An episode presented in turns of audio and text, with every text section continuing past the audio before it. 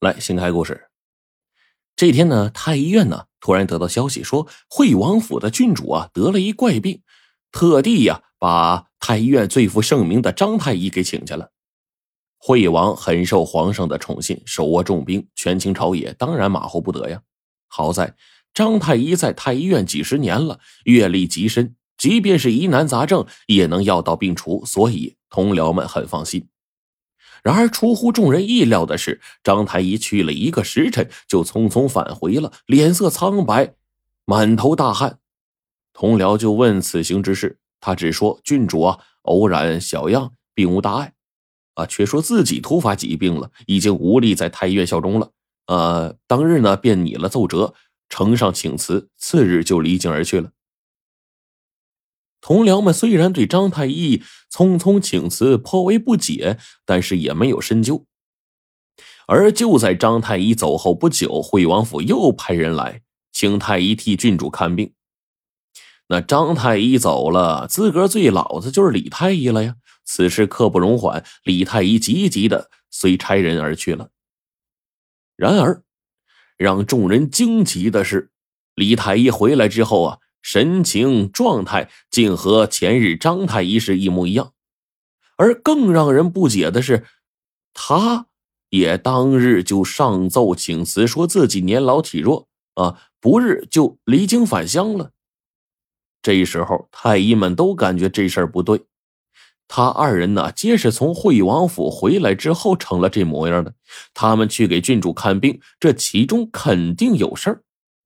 让他们倍感恐慌的是啊，此刻惠王府又派人来了，众太医皆是诚惶诚恐啊，无人再敢出头，众人都是你推我，我推你的，最后一致推举了花太医。这花太医呢叫花天甲，一向被同僚们看作是太医院里滥竽充数的主，所以众人推举他去，多半是要整他。花天甲呀也很无奈。知道此行凶多吉少，但是事已至此，只能硬着头皮跟着王府的差人去了。来到了惠王府，让花天甲感到奇怪的是，郡主躺在床上，不似是有大病啊，而惠王爷和王妃却支开左右仆人，只剩下他二人站在床前，呆呆的看着花天甲。花天甲就低咳了几声，把手搭在郡主脉上。突然，哈哈大笑，呵 呵呃，王爷、王妃不必担心，郡主只是小恙，乃是体内浊气不通，郁结腹中所致，民间俗称痔疾。奴才开上几副药，吃后保管见效。惠王和王妃似乎很吃惊，王妃就冷冷的看着花天甲：“你姓甚名谁？面生的很，不会是在太医院吃冷饭的吧？”花天甲呢，微微一笑。嘿嘿，王妃言重了，奴才所说的是与不是，待奴才一问郡主便知。郡主，您是不是感觉近日体内有膨胀不适感呢？似乎还有恶心的症状啊！这郡主呢，大眼睛张开着望着花天甲，不住的点头。惠王长舒了一口气了，看了王妃一眼，便引着花天甲下去开药方去了。花天甲是哼着小曲儿回到太医院的，这让众位同僚很是诧异呀。众人心里啊有些惭愧，也不好意思问个究竟，但是心里都琢磨着：莫非是他们猜错了？为什么花天甲的状态和张李两位太医迥然不同呢？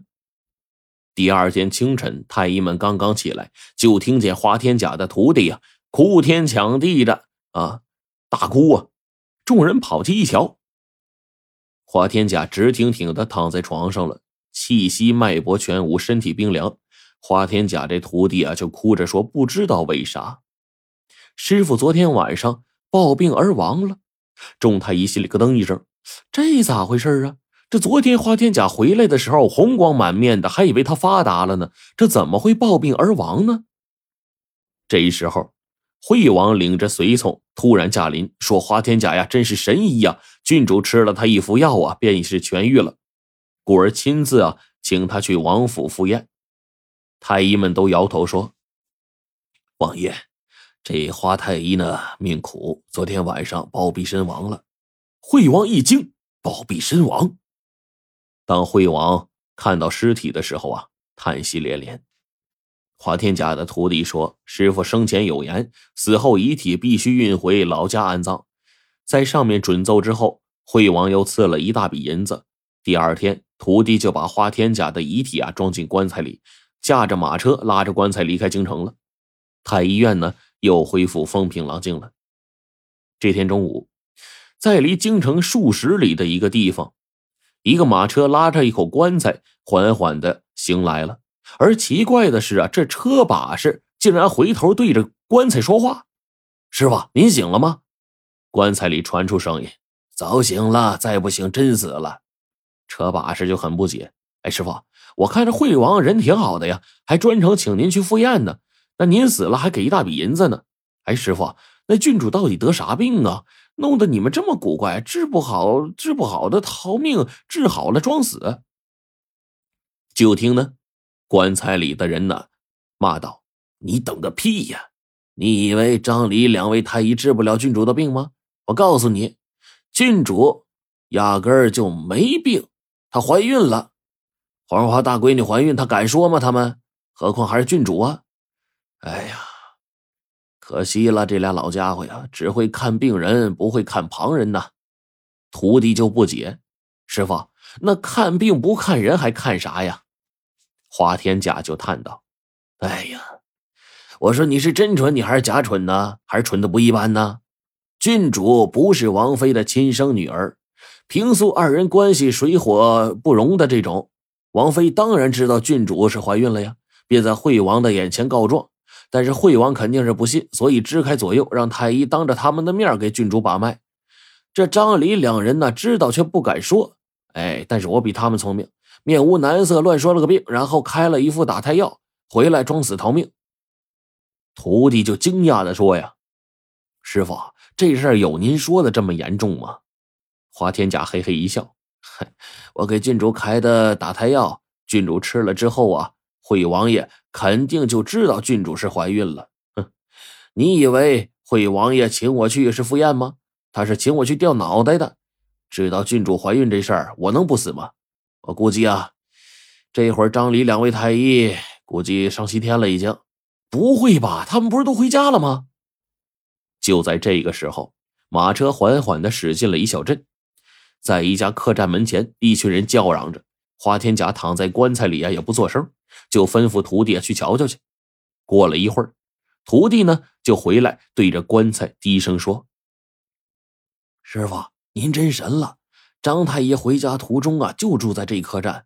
刚才被几个蒙面人给杀了。